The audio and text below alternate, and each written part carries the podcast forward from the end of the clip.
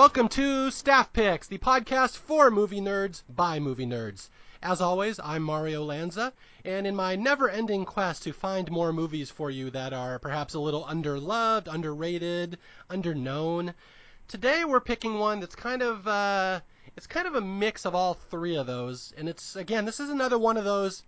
I try to do older movies on this show, stuff from the 70s, 80s that's been around for many years and, and has developed a reputation. My movie today is only three years old. This is the uh, horror movie Unfriended from 2015, so uh, that's only three years old as of the time of this recording. And uh, the reason I wanted to to bring this one on and talk about it is because I can already see where it's going and what its reputation is going to be, and I wanted to head that off. I do not want this to become the Blair Witch Project. So let's delve right into it. You may have seen it, you may not have seen it. My co-host today, um, her name is Fiona Carter. She is a uh, horror author, writes uh, young adult fiction. She's a uh, very prolific writer and very well versed in horror movies and uh, and the history of horror movies and stuff like that. And you may also know her because she is married to one of my previous co-hosts, Matt Carter. This is his wife. Welcome to the show, Fiona Carter. Hi. Nice to be here.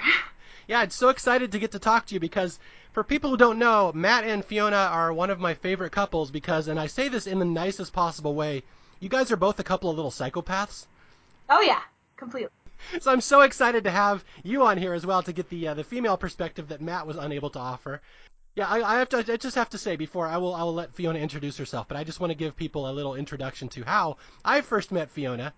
In that uh, I knew Matt. Matt is one of my friends going back many years, and he was dating this girl Fiona and he brought her over to my house for Halloween one year. We have I live in a uh, neighborhood where there's a lot of crazy Halloween stuff going on. Just we get hundreds and hundreds of kids, and it's just insane how much activity we get at my house. So Matt brought his girlfriend over, and he said, "Well, she's going to dress up as Carrie, Carrie White from the movie from the 70s. So uh, here's my girlfriend. Could you please dump four vats of fake blood on her?" So this is my introduction to Fiona. That I'm hi. Oh hi, my name's Mario. Yeah, could you lean forward so I can get a little more blood on your bosom? So anyway, this is my introduction to Fiona. Welcome to the show. Uh, yeah, I have all the pictures of that, by the way. If you wanna, if you wanna share those. Tell us a little about yourself. How do, how did you get here? How did you become a horror author? What is your relationship with horror? Tell people a little bit about your writing career. Well, I write under the name Fiona J.R. Titchenell. It's T I T C H E N E L L, because everybody asks. Um, I was already writing sort of young adult fantasy that was nowhere near publication ready when I met Matt in college at PCC, and we just hit it off, swapping our writing and starting to write together. He was the one who introduced me to horror as a genre. I was I was very very sheltered when it came to pop culture when we first met, and this was just opening up a whole new world for me. And we started writing together. We've written um, the Prospero Chronicles. Uh, I wrote uh, Confessions of the Very First Zombie Slayer that I know of. Um, some side effects may occur. Those are teen horror. I've got a new one coming out the 24th of this month, in fact, Out of the Pocket, which is a satire of the paranormal romance genre where uh, we have a teenage girl get into a fantasy relationship with a super powered alpha male, and it turns out to be exactly as much of a nightmare as it should be. And I'm really proud of that one. And we have a superhero noir coming out in August as well called Pinnacle City, a superhero noir, which is this dark, gritty two person drama of a naive, sheltered superhero and a private investigator who have to team up to save the city in a world of superheroes. And we're really, really proud of that one coming out soon. I am a huge horror lover. I love horror movies, horror games, horror books. Yeah, and it's interesting. I didn't realize that you came into horror so late. Like, you didn't grow up a horror movie fan, right? And I know I kind of know the answer to this. I'll kind of spoil it for the audience. Your parents aren't both from America. You, I vaguely remember you telling me once that you were basically grown up in a culture that they didn't really like American pop culture or movies. Yes, uh, my mother is from Australia, and my dad was born in the U.S. but is a huge fan of British pop culture. So that's mostly what I was raised on. I was raised on Monty Python and Are You Being Served and all of those British sitcoms and some movies in that vein as well. And my dad was an English teacher and uh, very, uh, I, I don't want to say elitist. He's very picky with what he what he spends his leisure time watching and reading, and it was actually a rather terrifying coming out process of, Daddy, I I want to be a writer just like you wanted, but I want to write sci-fi. and horror and gory juvenile things that you're never ever going to want to read. So, so some children have to come out to their parents in a more like a sexual way. You had to come out to your father. I like American pop culture and I want to write horror stories. Yes, exactly. well, I congratulate you for making that step. It's a difficult time. Well, thank you.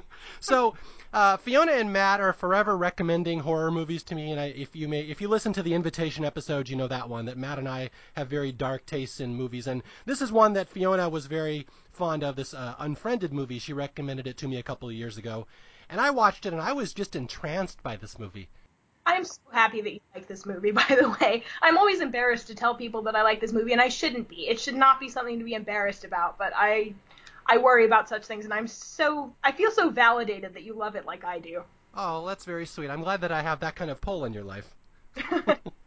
um, yeah, so I watched this the first time, and again, I'm I'm really not very good at modern movies. I have such a vast knowledge of movies, especially horror movies and comedy movies, up until about the year 2000 and that's the year our kids were born. Our daughter was born. We started having kids, and we just dropped out of pop culture for about 10 years. So I'm reliant on these psychopaths, the Carters, to give me up to date uh, knowledge of the modern horror movies. And yeah, Unfriended is one that came to me, and I watched it and like that was just so cool. And it's like I can't think of another horror movie that's anything like this one. No, it, there isn't one. That's what's so special about it. It's completely a trailblazer. Now, do you know the history of this? Was this movie a big hit? Like I was reading about it today on Wikipedia. It's uh, I saw that it got a big viral marketing kick behind it, and they uh, tied all these tie-ins with websites and social media stuff. Was it a big hit when it came out? Yeah, you probably know about as much as I do on that. I was looking in the same place because I'm normally thoroughly sequestered from what most other people think of the movies that I like. I know that it came in third after Paul Blart Mall Cop. your dad, your dad was busy watching that one, I'm sure. so um yeah, take that for what you will for how much respect this movie gets. okay, um, and to kind of follow up on what I said earlier in the podcast is that this movie absolutely reminds me of the Blair Witch Project. It's it's and I, I don't know if we want to talk about this now or later in the podcast, but like you re- I'm reading the marketing campaign for this movie came out, and they're just beating you over the head with this is the scariest movie ever. This will change your life, and it really isn't. Like it's not the scariest movie ever, and it, and I think that kind of turns some people off. That makes sense actually, because it's not the Texas Chainsaw Massacre, but what it is, it is perfect at. Yeah, it's just, but it's so innovative, and it's such a movie that's of its time. Like it, it could only exist in like the year 2015, and it's yeah. just really creative. And that's the thing I want to get across to people is that, like, no, this movie isn't the scariest movie ever. You go out there, you read reviews of it, they're all over the place. Some people think it's the greatest thing ever, and you'll get just as many zero star reviews. People saying that was horrible, I fell asleep, it was the worst, and they're really neither of those is accurate. It's it's somewhere in the middle, but it's like that's exactly how the Blair Witch was received, and it took years and years for people to kind of come around and respect Blair Witch, and that's where I think Unfriended is going to go. Would you kind of agree with that? I hope so. I hope. I mean, you don't want it to have the legacy of Blair Witch, and I know you mean that in that you don't want it to be disrespected the way Blair Witch was. I hope that it has the legacy of Blair Witch in that it did eventually come around and gain respect. I'm afraid that it's just going to be forgotten, which would be a tragedy. Yeah, I totally agree with you. Yeah, that's what I meant. I meant in the the Blair Witch really struggled, and for people who don't know, I'm a huge fan of Blair Witch Project.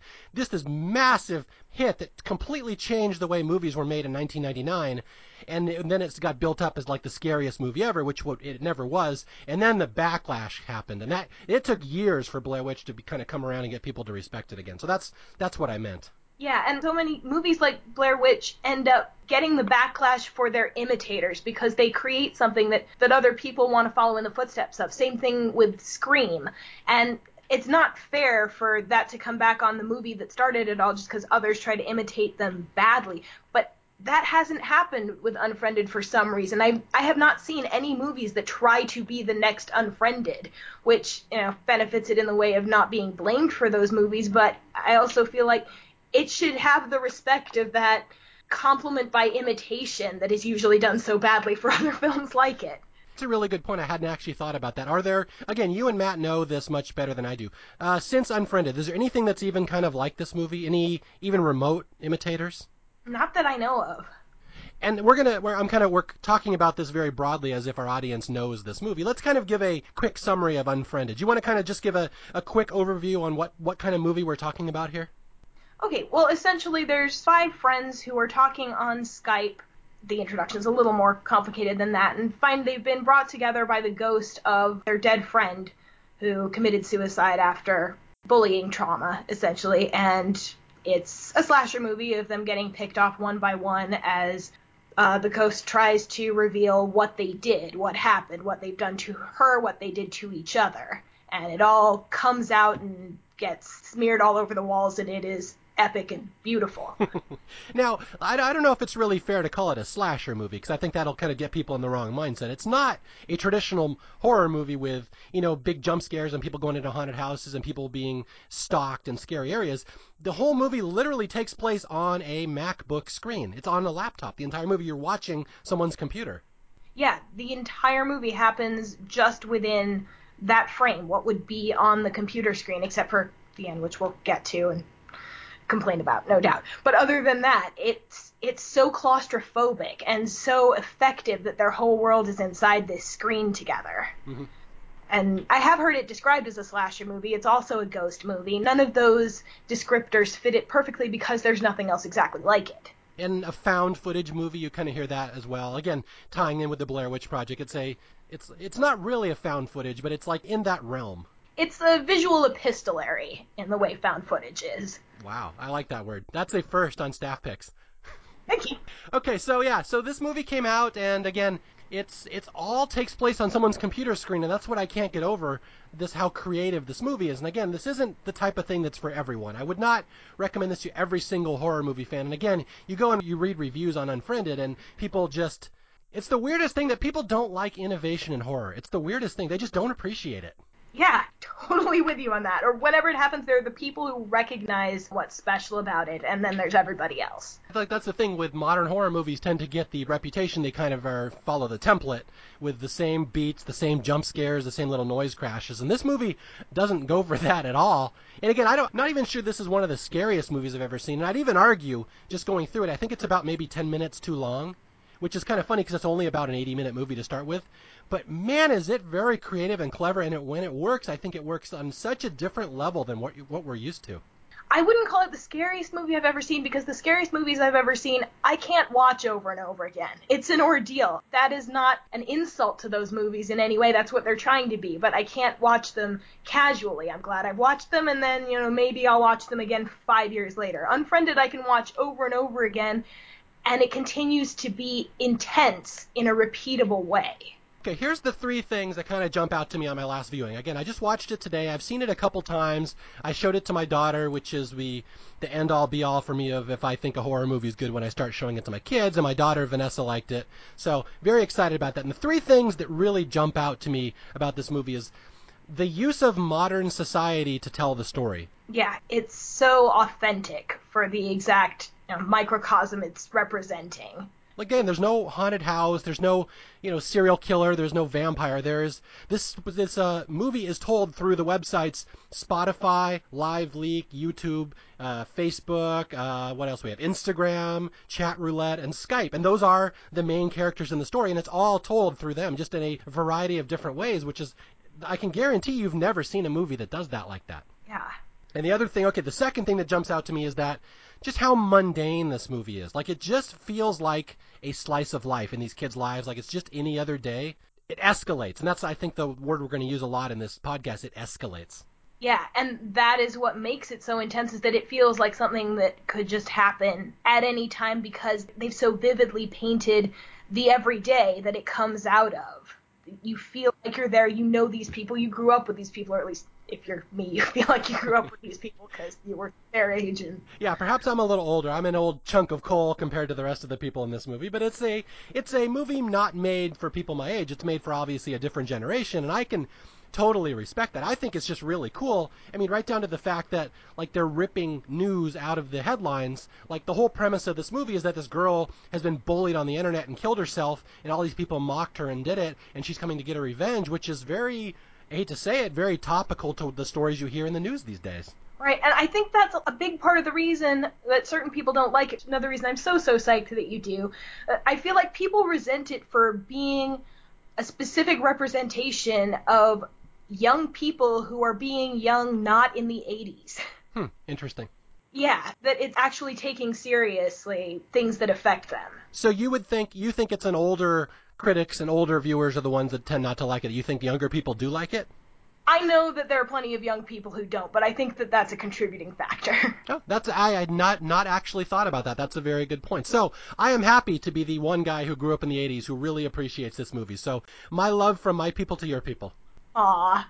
And the one last thing before we delve into the plot here is that the neatest thing about this movie, just from a filmmaking making technique, is it feels like it was filmed in one big take. Right, and and parts of it were right. Yeah, it was. That was. We'll get into that in the trivia, but yeah, it's they they were trying to film it in different segments, and different people's on on, on the screen were filmed in different parts, and the actors were saying, well, that doesn't really work. That's hard to work that way. We don't get each other's cues.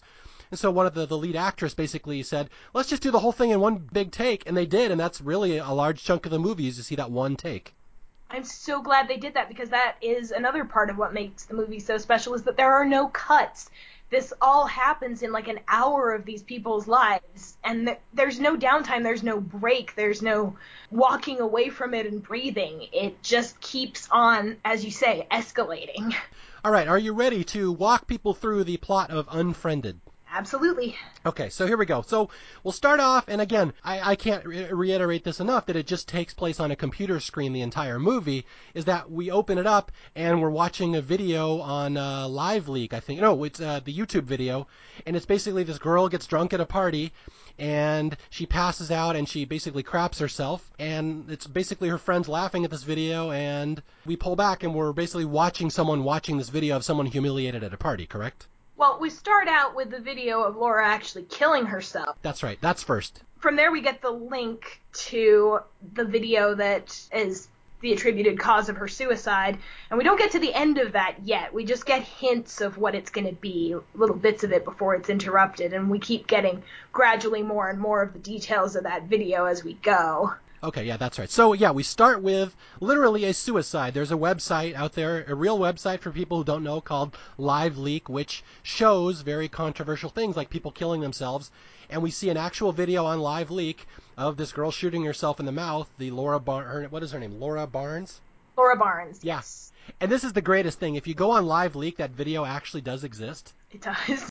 Yeah, that's the coolest thing about this movie is all these videos and links and stuff, they cross market it by putting the actual videos and stuff on the internet. So like that video actually is on Live Leak as if it really happened, and that's I think that's so cool.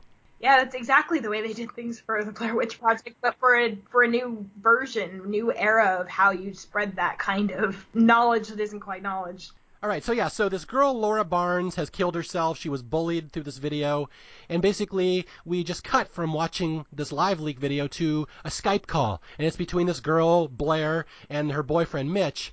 And I have to laugh. Is is Blair an intentional uh, shout out to the Blair Witch Project? It has to be. It has to be. I mean, that that's so what I would do if I were making this movie. her boyfriend's name is Mitch. You turn over the M Ah, very. I didn't even think of that either. You're giving me all sorts of cool stuff.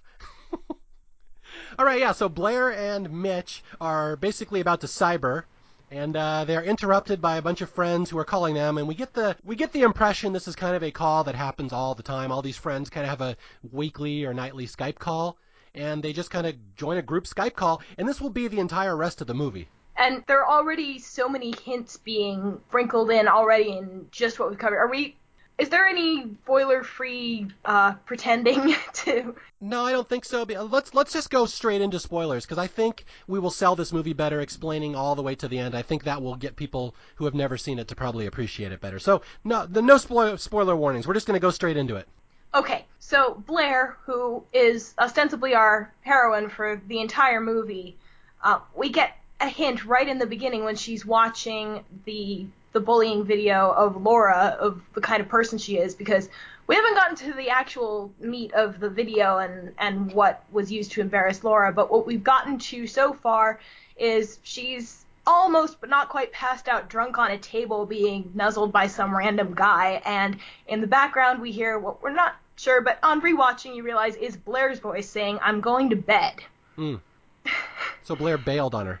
Blair bailed on her, and we know that that wasn't the end of the night later on, but we know what kind of person Blair is right away. Yeah, and again, unfortunately, that is one of the criticisms of this movie. They say, well, there's not really any likable characters, which I don't really see as a criticism. I'm, I'm, perfectly fine with a bunch of unlikable characters getting picked off left and right. Would you kind of agree with that criticism? There's not really a good guy in the story. There is absolutely no good guy in the story, and normally that drives me crazy in movies too. It's hard to explain why it works so well for this movie, but it does because that's sort of the point, and it lets you it lets you believe for the longest time that you relate to these people. It's not that you spend the whole time hating them, but gradually realize that God, these are all terrible, terrible people, and, and Laura probably was too, from all the evidence we're given.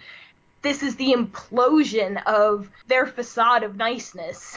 Yeah, and that's that's something that really jumped out as me as well. Is that again, it's all these horrible kids that have bullied this girl to her death. But in the movie, they present it as well. You know, the girl who got bullied was kind of a bully too, and maybe she was kind of asking for it. So it's like it's not movie character like falsities. Like everyone's either all good or all bad. Like everyone's got a nice little shade of nastiness in this one where they all come off like real people. Yeah, it, it feels entirely real in a horrible misanthropic way. It feels entirely real. Okay, so there's this big Skype call, and there's five people, and they're all talking. All of a sudden, if you've been on Skype, you know you can see everyone's picture who's in the group call at the time. There's this uh, unidentified person in their chat with them, and it's just it doesn't have a profile picture or anything. It's just a a blue box with a silhouette of a head in it. So default user. Default user. There you go. Thank you. You know the lingo much better than I do. So yes, the uh, the default user is in there with them. So they're all having their little chat, and it's video. It's like live video. We see them from their webcams. They're all just talking, and they're like, "Who's this other person in our chat?" And at first, they just don't pay him any attention. They're like, "Oh, that's a glitch. That's nothing." And as the night goes along, it's going to start escalating. That it's a little creepy. That wait, someone's in our chat listening to us again there's there's so many more beautiful hints everything is so densely packed with details every every page they go to every ad on it has been thought out and we've got Blair and Mitch when they start getting worried about who is this other person on the call we get more of an impression of their relationship through their separate texts because Blair immediately assumes that Mitch is messing with her. Mm-hmm. We don't even know necessarily that their texts are real. She could be messaging with the ghost of Laura Barnes for all we know, but the quickness with which she jumps to that conclusion just shows way early the the massive trust issues that this couple has that are going to come out later. Like even in their original cybering call, Blair's saying, I want to make prom night the night, and Mitch's response to that is, You wouldn't lie to me. Like she does all the time. Like, try watching the movie sometime and count the number of times Blair tells the truth about something. You you will not get drunk. oh wow, I didn't realize that. Yeah. Okay, yeah. So, and and there's two things I have to say about this. Again, as as the Skype call is going on, Blair is instant messaging. She's pulling up uh, songs on Spotify. She's checking her Facebook email. There's all these things she's multitasking and doing, and it's a very intricate way the story is put together. And I just think it's again, it's so cool because it's such a modern way of storytelling and just so innovative. But I do have to say for us older people that this movie is an absolute bastard to try to watch on a movie screen on like a DVD because you can't read everything. Like I literally have to read half this movie to my wife sometimes. Yeah, you do need a good screen and a good pair of glasses to be able to watch it. So again, watch this on a big screen, on a Blu-ray with glasses, or even better, I think, is on a laptop. I was watching it today on a laptop, and I thought it was far more effective because, like, it actually feels like an app that's just open on your screen. You kind of forget you're watching a movie at times. Yeah, that makes sense. That's its natural habitat. Yeah, so again, just the old person here not realizing that everybody already watches movies on laptop. But I will give you old people a, a warning that this is a, a tough movie to try to read. You were talking about her pulling up different songs and things, and I just had to say the soundtrack on this movie is so thoughtfully put together.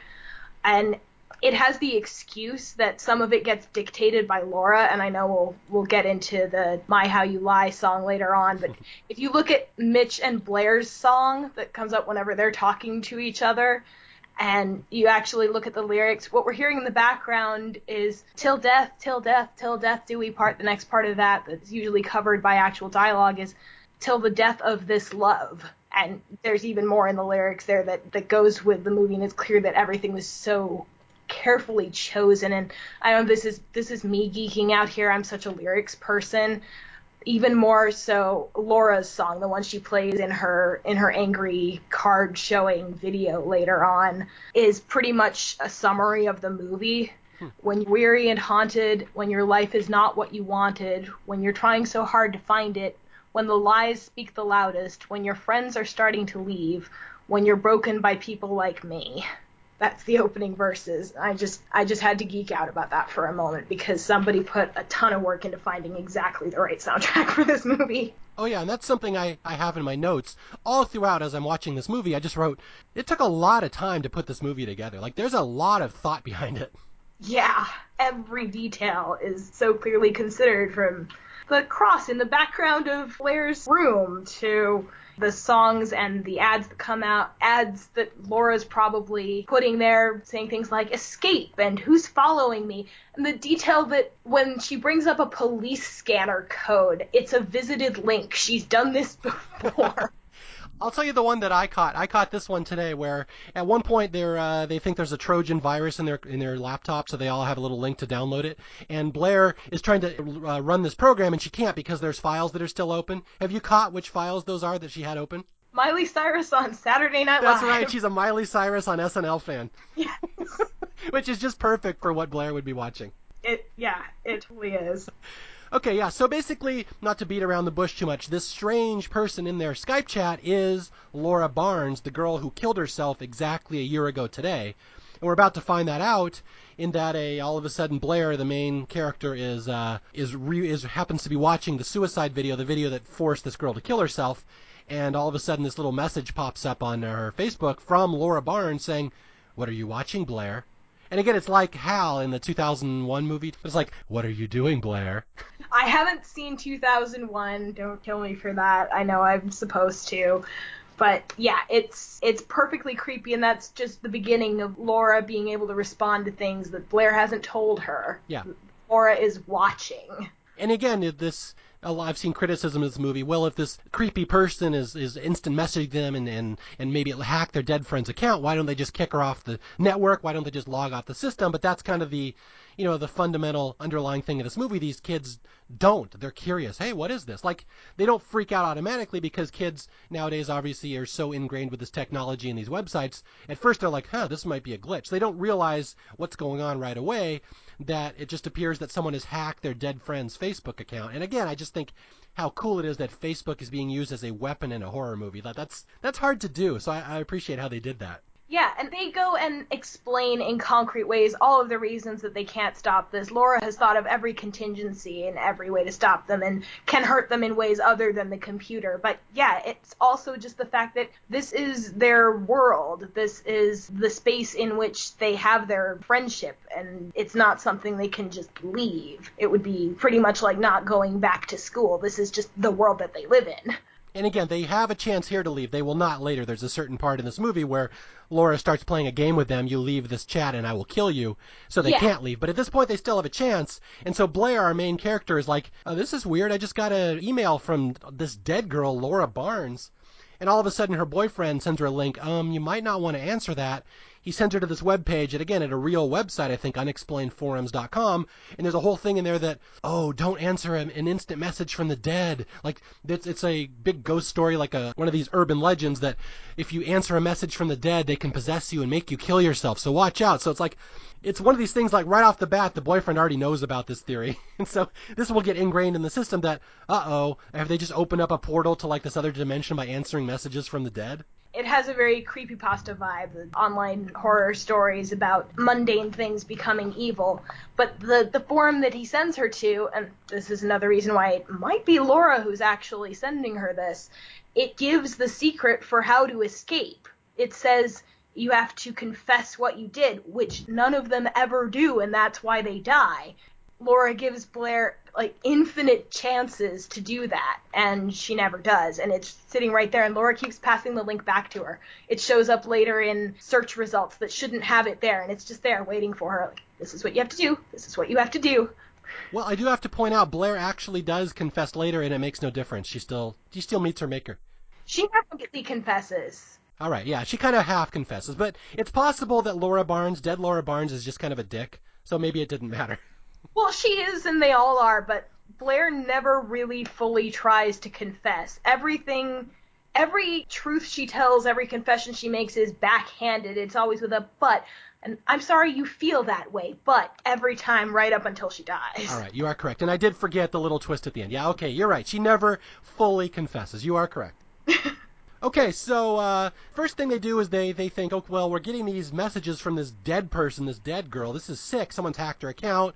Blair tries to go to Facebook to report that someone's hacked a dead person's account, and this is where things start to get creepy. Is that she files a formal complaint that there's a dead person, someone hacking her friend's account, and all of a sudden the submission form changes from Laura Barnes's name to I got her, I got her, I got her, I got her and like it overrides, and it's like, well, that's a nice creepy moment. And so this is where things start to go a little downhill for these kids. And now Blair should know that it's really happening because we get to find out later what the I got her glitch is is referencing in her particular life, and that that's not just a glitch. yeah, this is, is not going to end well. Let's just spoil this right there. I think we're past that. Yeah. okay, so so the friends are like, well, you know, you got this person emailing you from the dead girl's account. Why don't you just unfriend her? And she's like, well, I can't do it. It doesn't work. All of a sudden, the option to unfriend her isn't there. And so they have her reset her Facebook. And again, I just can't get over how clever this is using famous websites to tell the story. She has to reset Facebook, and then she takes the dead girl's account. She unfriends it. She finally unfriends it, so she and Laura Barnes are not friends anymore. Hence the title of the movie. And this is where we get the final, or the, the last straw that broke the camel's back here for uh, for Laura, where Laura says, "You shouldn't have done that, Blair." Yeah. So, oh yeah, there's a little ding, a little sound effect here when she gets unfriended, like ding, and then all of a sudden, just the dead girl types, "You shouldn't have done that." yeah, and this is after Blair and Mitch arguing on text is probably Laura, but is also probably indicative of how they usually talk because Blair doesn't respond strangely to it. Mitch being supremely creepy and Blair being this weird, ditzy, non-swearing, the most irritating little girl kind of voice that you can imagine on social media. You could be more helpful. okay, so here we go. Let's let's ramp this up a little bit here. For some reason now they think they have uh, gotten rid of this weird person in their Skype chat, that whoever's hacked the dead girl's account, and now they somehow get convinced that this girl named Val is behind all this. Val is apparently a notorious troublemaker, so they add Val to the chat. So Val shows up, and we were warned ahead of time. Uh, no one likes Val. She's kind of a bitch. So we Val joins, and this is where it's all going to escalate, starting right about here for the rest of the movie. And yeah, this is the point where we assume that there's some reason why where everyone's warned that nobody likes Val, and slowly over time we'll find that nobody likes whoever's not on the call right now. As soon as anyone's out of the room, the rest of them are talking shit about them. That's true.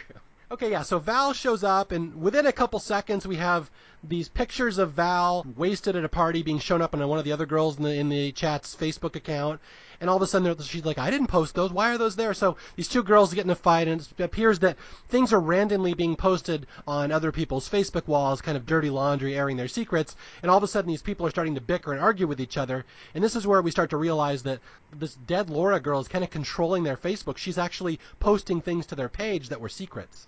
Yeah, and we also realize that they're incredibly quick to blame each other, probably because they do this kind of stuff to each other. Oh, yeah. We find out later that they historically do horrible things to each other, and this is a pattern of behavior between some, between some uh, very uh, horrible people. Yeah. So now the people are starting to bicker in the chat, and really uh, the the the dead girl Laura hasn't done anything outright malicious yet. But this is where now she starts typing into the Skype call. And again, people who have been on Skype before know that you can talk, you can chat, but you can also type instant messages as like a group chat. And uh, all of a sudden, this mystery person, default user, as we have referred to her, she all of a sudden has a name. What is it? It's uh, Billy227, and she just types.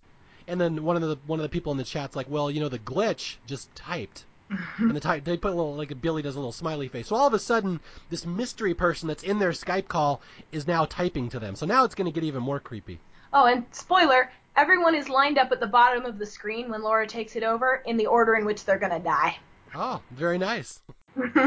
Okay, so uh, so what happens is yeah, Billy the creep starts typing into their chat, and this difficult girl Val, the one that nobody likes, starts threatening Billy. She's like, uh, "Who are you? Get off our call. This is fucked up. Blah blah blah. I'm gonna call the cops on you." And then, yeah, we don't see it, but apparently uh, the dead Laura girl threatens Val. She says something threatening to her. I'm gonna come get you. I'm gonna kill you. I'm gonna cut you. And Val freaks out, starts calling the cops. Someone just threatened me on Skype. I'm gonna call the cops and uh, this is not the preferred way to handle Laura. Yeah, and first of all, when Val is threatening her, she says, I'm going to come down there and knock the trash out of your ears. Laura's response is, Sounds great, but you wouldn't like it here. So presumably Laura's in hell, and Jess made a glib remark earlier when joining the call about Blair going to hell with the rest of them, which is probably exactly what happens by the end of the movie. And right when they're about to find out that it's Laura, that it really is something supernatural, and they're trying to find out who it is, because they all, of course, assume that it's one of them because they're terrible people and they know it. Hands up. Everyone takes their hands off of the keyboards to show that they're not the ones doing the typing. And it looks perfectly across the screen. Everybody's hands up. Like all of them are proclaiming innocence. Like it's not me. Hmm, that's cool. And that is exactly what they continue to do for the rest of the movie, proclaiming their innocence. Okay, so it's time for our first death here. Now we're going to start getting deaths. They're going to start coming faster and faster as the movie goes along, and that's the thing that really jumps out about this movie. You kind of think, if you're hearing this for the first time, like, how is this scary? It's just somebody typing to them on Skype. Well, she has the ability to leap into their bodies and have them kill themselves quite graphically. So uh, that's what's going to happen. So the one girl who threatened Laura by calling the cops her she disappears from Skype. This is Val, and all of a sudden she pops back on, and they see her, and she's just comatose. She's just staring at the camera. It's a really creepy scene the first time you see it. Like they're all in a Skype call. She just frozen because that happens on Skype all the time. You'll just have a still from when whenever the camera crashed, and you'll be able to hear things, and they think that that's what what's happening. And it's beautiful, creepy reveal when someone calls her phone and you see it vibrate into view, confirming that the the image is live and she really is that still. Yeah, she's like in locked in syndrome here, where she's just staring and she can't get out of her body. It's just a really creepy reveal, and again, it's one of the the scarier shots in the movie. So yeah, they uh, they're like, what are we looking at? Why is Val just sitting there? And ostensibly, Laura has done something to her, gone into her body and had her kill her. But so she's dead, just staring at the cameras. And then all of a sudden, you hear in the background the cops because Val had called the cops that someone's threatening her, and you hear the cops rush in. And it's just a really tense scene. Them just staring, all these kids just staring like what what's going on? And then they think, did she have a seizure or something? So they they have not put two and two together that Laura has the capability to leap into their bodies and have them kill themselves. But yeah, so Val dies, and this is where I think we uh, we kind of get these chats between Blair and Mitch where they're talking about, you know, that was horrible when when everyone did to Laura when they killed her, and Mitch, of course, like you said earlier, says, well, she kind of deserved it. She wasn't the nicest person either. And this is where we get the video you talked about, Laura, when she was fighting back against her bullies before she killed herself. Right. And Mitch is well, what we think is Mitch at least, is presenting this as evidence of Laura being a terrible person. And she probably is, but what she's doing in this video is fairly justified considering the situation that she's in, which just ends up casting more doubt on Mitch.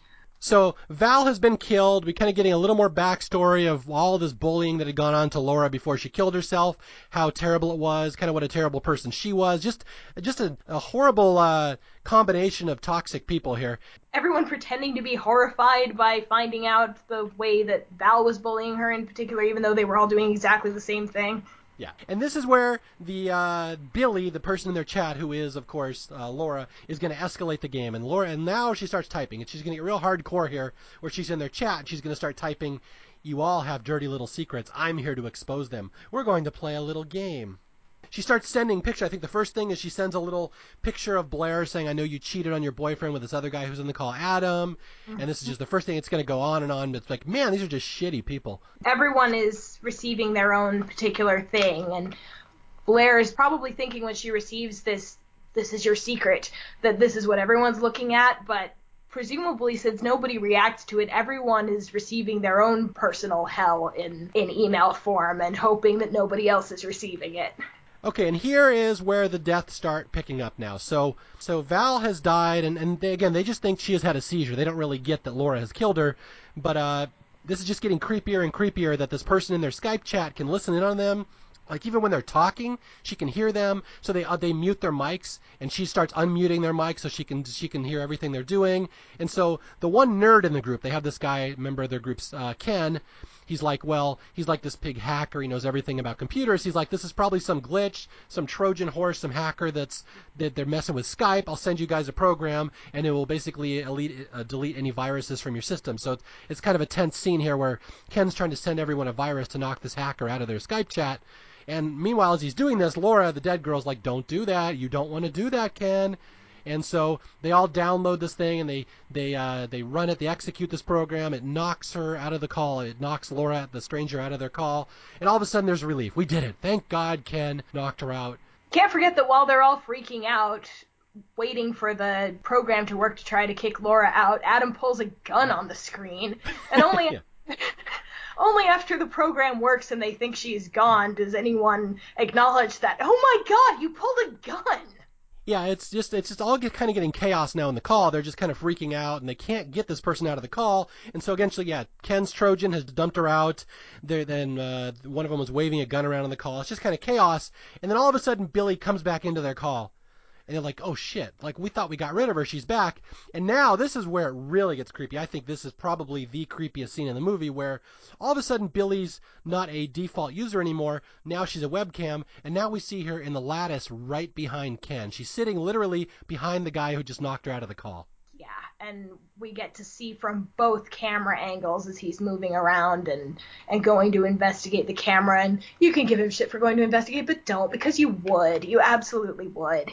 So yeah, so they have to watch as Ken. They're literally like, uh, uh, Ken, I think Billy's right behind you, literally right behind you. So Ken turns around and he kind of investigates and he pulls out the lattice. And we, the last thing we see of Ken, the hacker, is he's staring right into the camera, like he's somehow found out what Laura looks like. He's looking right at her.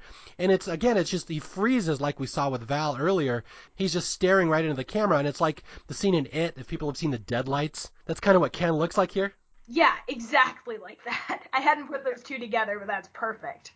Yeah, so Ken is staring at the camera and he just freezes, and all of a sudden he drops out of the call, and it's kind of a tense moment. Like, where's Ken? What happened to Ken?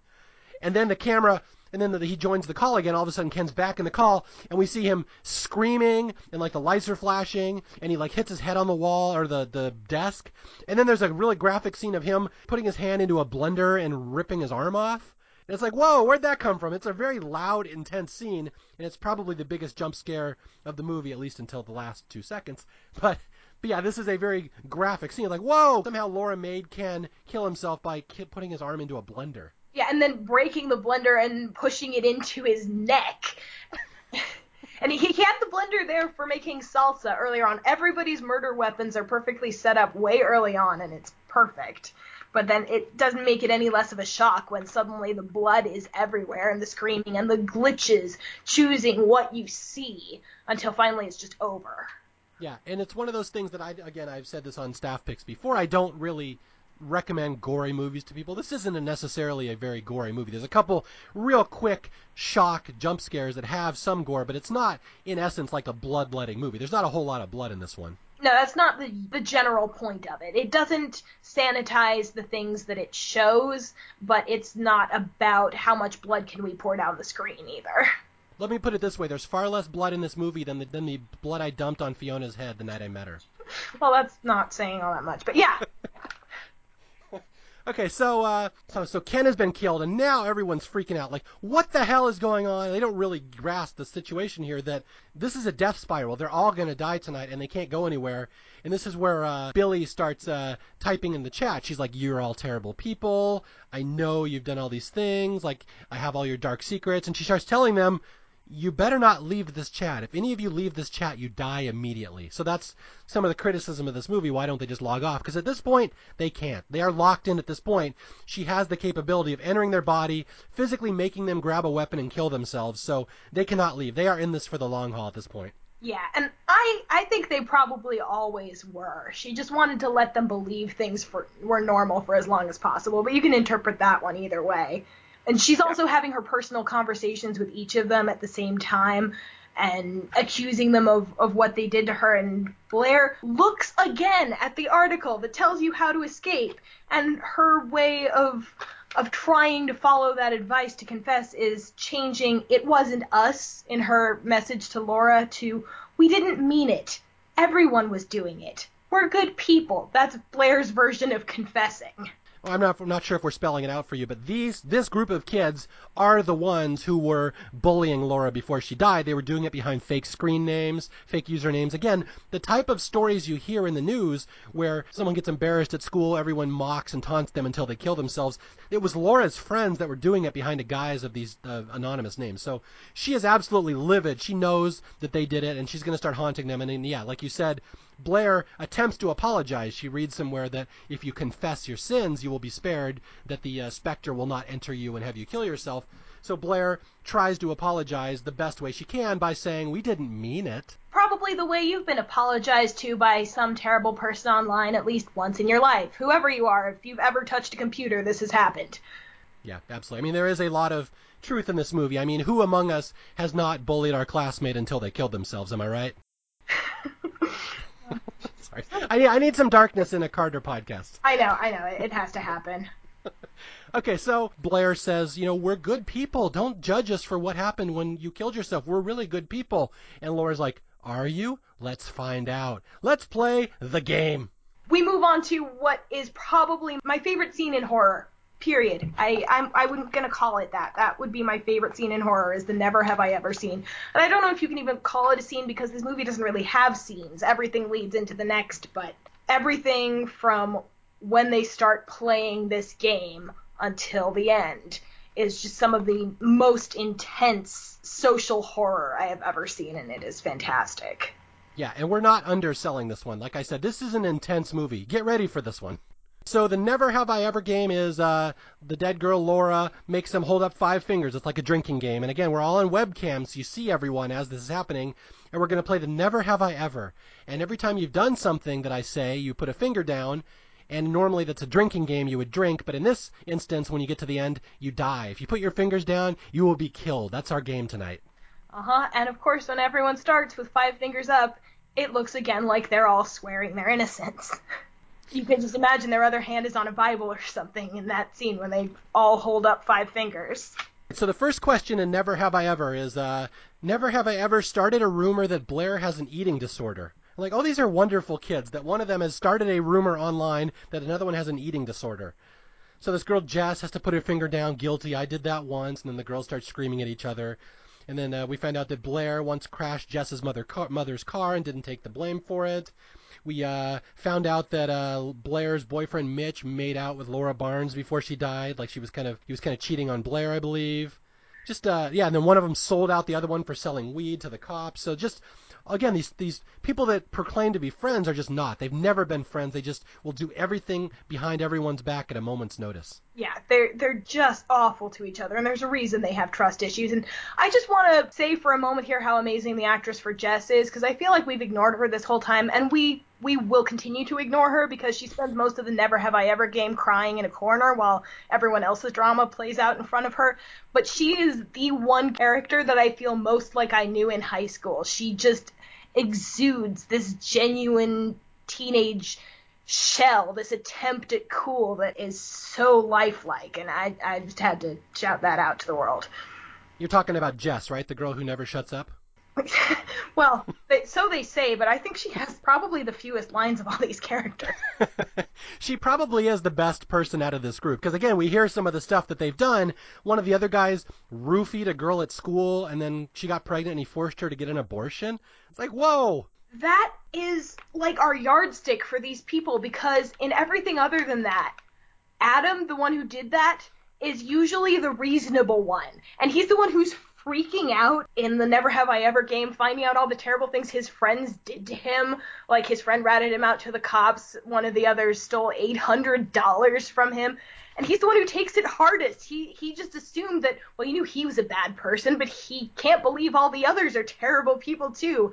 And for a moment, you almost feel for him and realize, objectively, on paper, he is the worst person here. The thing he gets called out for is unforgivable. So when we're starting to relate to him over these other people, that just shows how irredeemable this entire batch of humanity is in this movie. You just get the sense these are just spoiled, rich kids with no parents around, access to drugs, cars, weapons, just, again, horrible people. Everyone knows or knew kids like this in high school, and it's just, yeah, it's just, you start hearing these stories spilling out. And this is the part we heard, we talked about earlier with the soundtrack where Laura now points out, well, you know, Blair, you cheated on your boyfriend Mitch with Adam, the, the roofie guy, and so she shows a video of the two of them having sex, and this is where Spotify in the background starts playing "How You Lie, Lie, Lie." and it is it is amazing. It just ramps up the crazy of this scene. They can't turn off the music. It's such a silly thing that they can't turn off the music because Laura controls it, but it just pervades the scene and sets the terms and makes everything frantic and again claustrophobic that they can't stop listening to this music about how much they're lying to each other. Yeah, and again, just for people who don't uh, don't know this movie, Laura is controlling the Skype call. She's controlling their computers. She's controlling their emails, their Spotify, their music, everything. She can mute. She can unmute their mics. And this is where it, she gets especially creative. She starts printing out things to their printers. This is when she's taking back the game because Adam, after freaking out, actually took it over for a while and started making up the questions and the others took over from him, making up questions for each other, calling out the things that they've done. And Laura just allows this to happen. She provides timers and everything, makes this part of the game because watching them turn on each other and self destruct is even better than anything that she had planned. And I have to say how cool that is, how they do this in a movie. The the sound of typing, how scary they can make the sound of someone typing and you're waiting for the letters to appear. Yes. And how scary they can make things like a like a, a file downloading you're waiting for a file to download, how they can actually make that into a tense scene as you're waiting for this file to show up on your screen. That's so clever. And again, it's one of those things, even if you might not think this is the scariest movie ever, I just think you have to appreciate the little things they do in this movie to add tension in the scene that shouldn't be tense at all. They just somehow do it through sheer filmmaking genius. I think that anybody who's had an intense relationship of any kind that's taken place significantly over the internet and I don't mean exclusively over the internet. I mean even it could even just be texting. You've probably had that moment where it feels like your life depends on what is happening in that little dot dot dot box where somebody is typing. And this movie just plays on that and ramps it up and that's that's what I love about it.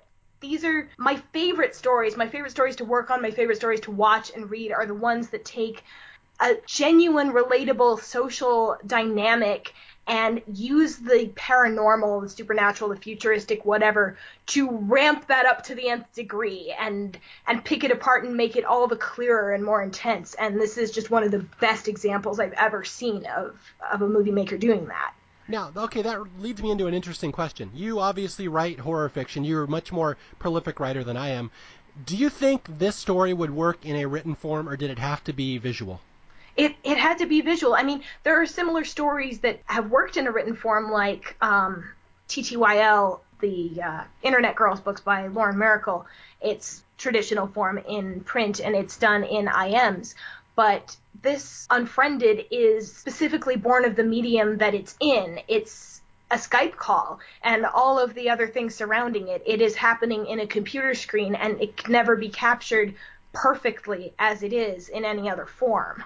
And one other thing that you that just made me think of when you were saying that is that there's a really creative and genius uh, storytelling device in this movie. How like at certain point Blair wants to type something on the screen and she'll type it out, but she won't hit return and she'll backspace and change her mind to write something else. There's no other way you could do that in any other movie other than the way they do it in this. It's like you get to see her inner monologue in a way you're not used to seeing that. I've done things like that in books where characters are texting and you'll see something that they delete without sending it. But it's so much more immediate in in this movie where we get to watch her type it in real time and consider it. And we see we see her emote with a mouse. Yeah. actually watch a cursor have feelings before she decides no that's not what i want to say and she writes something safer that that isn't as revealing or as or is emotionally dangerous to her. And you can feel someone who's not even on screen. You can't see her face, you just see the text box and you understand.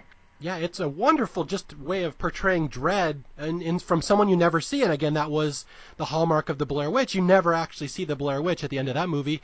You never see Laura. I mean, there's a kind of a cheap ending at the very end. I don't know if that's really her or not, but it's like you were saying, you can see as the movie starts when Blair is moving her mouse around the screen and clicking on stuff, it's just like at a normal pace as the movie goes along, you can actually see her like the mouse shaking as her hand is shaking on the mouse. You can see the little pointer moving, and it's moving faster and faster, and it's a panic. It's just there's so many subtle things that this movie does that are just so I just I can't say enough about just how innovative it is.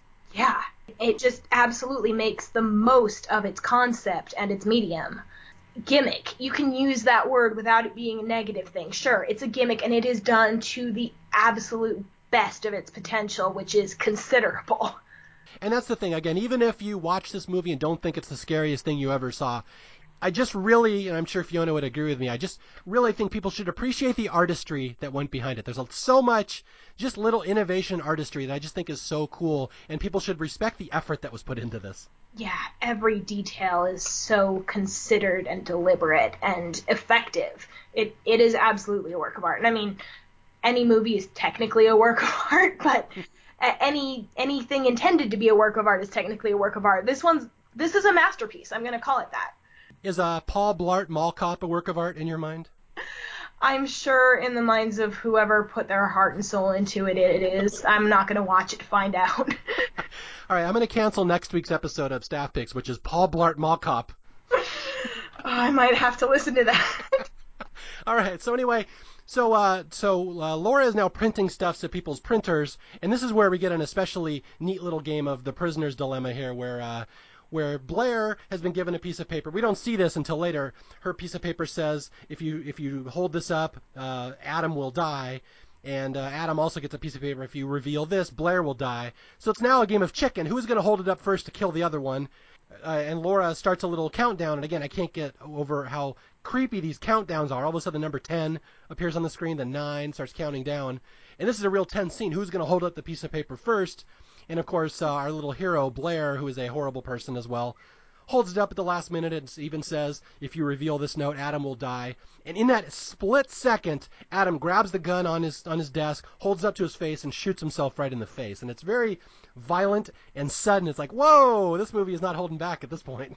Yeah, but it must be acknowledged in Blair's small defense that she did it because Mitch was going to leave the room if no one told him what was on the note, and if he leaves the room, he dies. So that's kind of on him too for for losing his cool and pushing it to that point because right up until the notes are printed, they're all still yelling at each other and deflecting.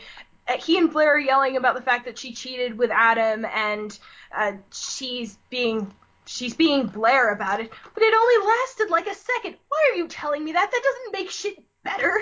And it's, it's like that, the excuses that they are making to each other, and it's that crazy. And then when the notes come out, they really do try not to kill each other, and it is Mitch threatening to leave that makes Blair not really choose between Adam and herself. She's choosing between Adam and Mitch in that moment when she kills him. And I do have to. There's not too many little jokes in this movie. It's not a very funny movie, but there's a little kind of one that I appreciate an underselling of a joke here, where everyone's screaming because Adam has just shot himself in the face. There's only three people left. There's Mitch, Jess, and uh, and Blair, and they're all screaming. And all of a sudden, Billy just kind of types at the bottom of their screen, uh, "We're still playing the game." all right, I'll give I'll give the dead girl some props on that one. That was a good joke. Yeah. So Laura has basically offed everyone now, and Laura is going to pick up the pace. Laura just at this point is like goodbye, Jess. so all of a sudden, the lights go off in Jess's house, and here's another horrible death where her camera goes off and she she's gone, and all of a sudden she comes back on, and you can see her with a curling iron she has shoved down her throat. Uh huh. And meme text over it. Yeah, Laura not only kills her, she immediately makes a meme. So a perfect, and it says, what does it say? Uh, Jess is finally STFU. STFU. yeah. So yeah, Laura has a little sense of humor. She kills Jess by throwing a uh, curling iron down her mouth and then making a meme about it. So now it's just the last two. We just have Mitch and Blair, the hero, and her boyfriend, and this is where things in a movie that's already dark is going to take an even darker turn, where we find out why Mitch and Blair had to be the last two killed. Yeah. I'm going to guess that Jess was the one who posted bye bye Laura in the Laura Barnes kill yourself thread, setting up the goodbye Jess. Oh, so yeah, I mean that's I, I would not be surprised because this movie is so well thought out. And again, I can't get over the fact that all these people in this movie have Facebook accounts. And if you go on Facebook and look it up, those accounts really exist. Like they really tried to pass this off as something that really happened. And it's really funny if you go to like the YouTube video that's in the movie of, of Laura killing herself, of uh, Laura being bullied before she kills herself. There's all these people arguing over whether this was a real event or not. It's like people are still fooled on YouTube. They're like, no, this was a real story, and they made it into a movie. And like, no, you dumbass, it was just a movie, and they cross-marketed it exactly like Blair Witch Project. But it's funny that even now people are still kind of fooled about that. Wow, that's that's impressive. So we get to why Blair and Mitch have to be at the end, but first, first we have the one good person in this movie. The one good person in this movie, the lady on chat roulette. Yes, it's the only good thing that's ever come out of chat roulette. Yeah. So Blair is going, trying to call for help before Jess dies on chat roulette of all places, because they've tried calling the cops earlier, and Laura can control that too. She can control their phones. So Blair's just trying anything she can think of to reach any outside party, and so we get this cross section of, of chat roulette with um, people being stoned, people being naked, and then finally, finally, she gets to somebody in Nevada where it's daytime for some reason, even though it's night in California, who actually agrees to call the police for her. And it's too late, of course, but we get one good person in this movie, so shout out to, what was her name? Erin? I forget. the chat roulette hero. Yes. Yeah, it's too bad this would have given it an immediate like X rating, but it's too bad knowing chat roulette when she went on there. If the first uh, person that clicked on her wasn't like a dick pic or something, that would have been very fitting for chat roulette. Well, it's close. I mean, she she gets to a guy who's standing up and about to take off his underwear, but. Well, I'm glad they put a little little shout out to the true reality of chat roulette. mm-hmm. All right, so yeah, so Mitch is about to die here. Mitch is going to be the next one, and uh, this is where we find out why Mitch had to be the right at the end to die. Because we now Laura posts the video of her passed out drunk and uh, basically she it was at a party she got drunk she passed out she shit herself she's got crap all over her legs and panties and they had superimposed something over it. Leaky Laura? It turns out to not even be about that guy we saw with her earlier. It's just she passed out she shit herself and they post uncreatively over the end of this video leaky Laura kill yourself. Yeah. And the next question is, never have I ever posted the video of drunk Laura. And that's what we're getting down to finally.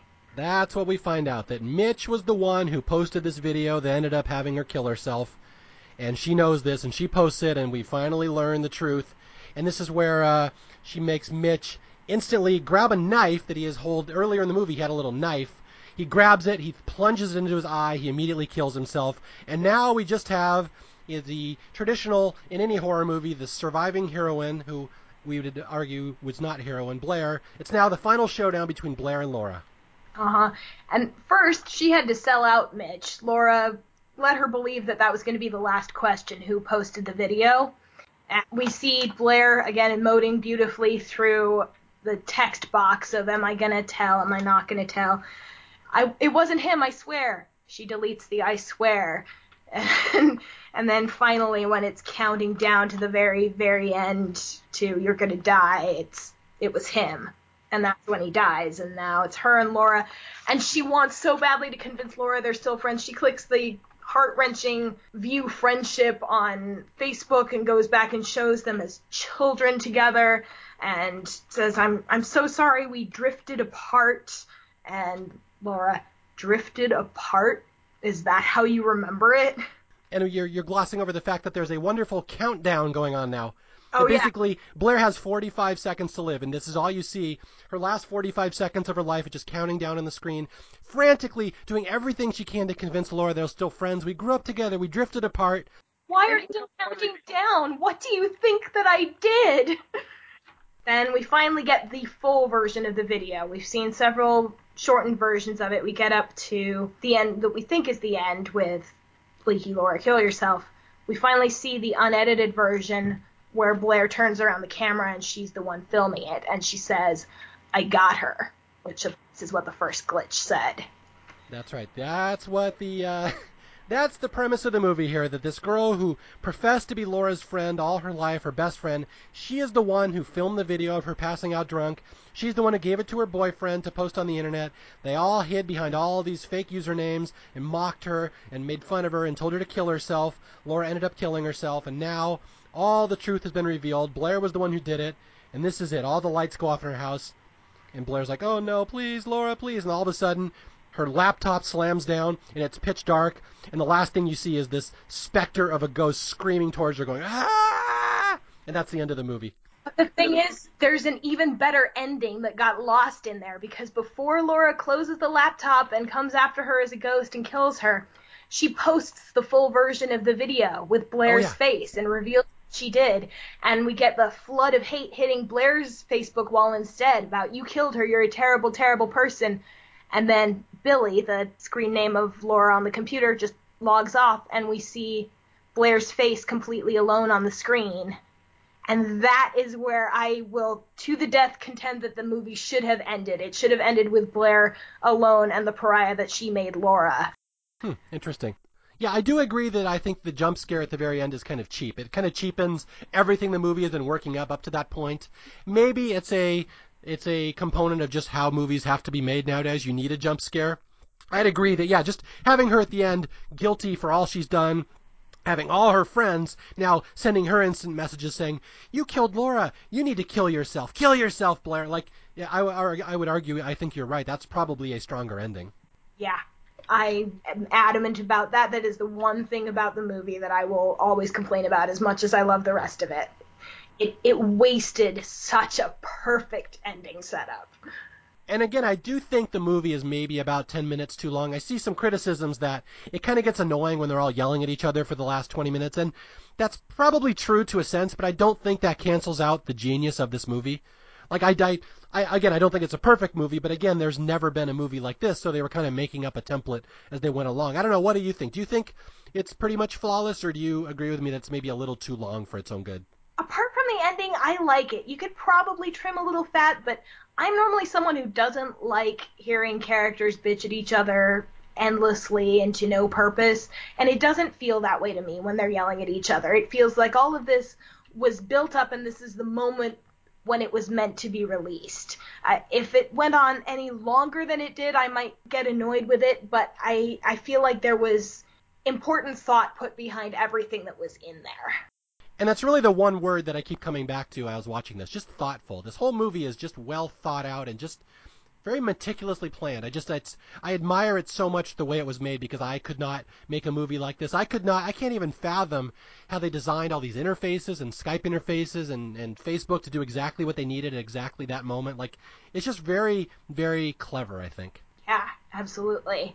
Just meticulous. Yeah. And it's one of those movies you think about, and I say this a lot on horror movies when I talk about them. I don't really care about how scared you are when you're watching it. What I what I really value in a horror movie is how much you're going to think about it afterwards. Will it, will it sit with you?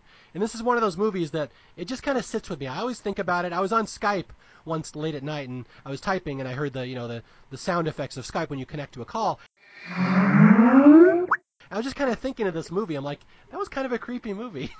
Yeah, exactly. There are movies that scare me and I think about them, and there are movies that scare me and then I never think about them again. And there are movies that I, I won't say it ever it ever knocked me out of my chair with fear, but it it lingers and you it's about the storytelling, not just how much adrenaline boost did you get off of it.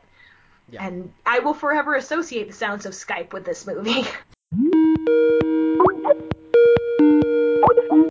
And that is again why I think you'd probably agree with me. I we really hope this movie doesn't take years to get appreciated like Blair Witch did. I really hope people will go right to it and appreciate it now. And again, I, I was reading just uh, uh, some Netflix reviews, some reviews on Internet Movie Database. Just people just give this movie like zero stars. Oh, worst movie I ever saw. It wasn't scary. I'm like, and that's just not fair. Like, it's about what you say with your scares. yeah, I just don't appreciate the way that innovation always gets crapped on, especially in horror movies. Anything that's the slightest bit different immediately becomes polarizing, and I don't think it should be. That's so. That's the one message I hope to get across. I'm I'm totally behind you there. Uh, before we wrap it up here, there's a couple things I want to say about this movie. You know, they made a sequel to it. It just came out earlier this year. I don't know if you're aware of that. I have not seen it yet. I'm looking forward to it. I hate the idea of sequels in general, so I will I will turn this job over to you. So you uh, please go see it and let me know if it's worth my time.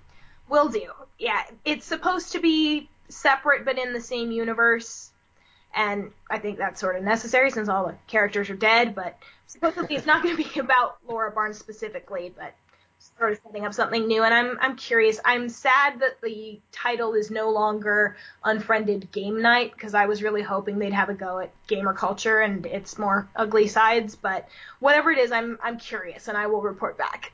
The other thing I want to say is, like I said, this this movie's tough to read. If you have bad vision, be careful on this one. Get a nice big TV. But the other thing that's funny is I was just uh, zipping through it today. I was trying to find certain chapters in the movie and skip along. And the funniest thing about this movie is if you look at the DVD menu for the chapters, every chapter looks exactly the same in the thumbnail because it's literally just the five people on a Skype screen. It's possibly the least valuable DVD uh, chapter menu I've ever seen. yeah, it would be, but the whole story manages to be told there, and that's part of the beauty of it. Okay, well, I really appreciate you stopping by. I'm glad you had a chance because, again, Fiona writes tons of horror books, and uh, and this is one of those things. I know the, the premise of this movie is that tearing people apart and driving wedges between people. So we're gonna play a little game here, Fiona. Okay. I did not let your husband plug his website or his books when he was here, but I will let you do that because I'm going to drive a wedge between you two. So let's play a game and tell people how they can reach you. Okay. You can find me at facebook.com slash fjrtitchenell or at www.fjrtitchenell.weebly.com. Again, Titchenell is T-I-T-C-H-E-N-E-L-L. All right, well done, and I hope you sell thousands and thousands of books, and I hope you outsell Matt. Well, most of our books are co-authored, but hey, have a look at Out of the Pocket. That one's mine, and if you like Unfriended, there's a good chance you will like it because it is about the horrible, tumultuous craziness of the high school phase, which is just a gold mine for story writing because it's when everything is new and fresh and crazy and horrible and dramatic, and I love it. I hate it. I love that I'm no longer in it, and I love that I get to write about it forever. All right, and for those of you listening, thank you again for tuning into Staff Picks and for giving us a chance to share some of our love for movies that may not be all that loved out there. Unfriended, absolutely perfect one. It's just one that I really hope people appreciate the artistry. And again, if you need to reach me, you can reach me via email at staffpickspodcast at gmail.com. You can reach me on Twitter at Mario J. Lanza. And until the next time I talk to you guys, bye! bye.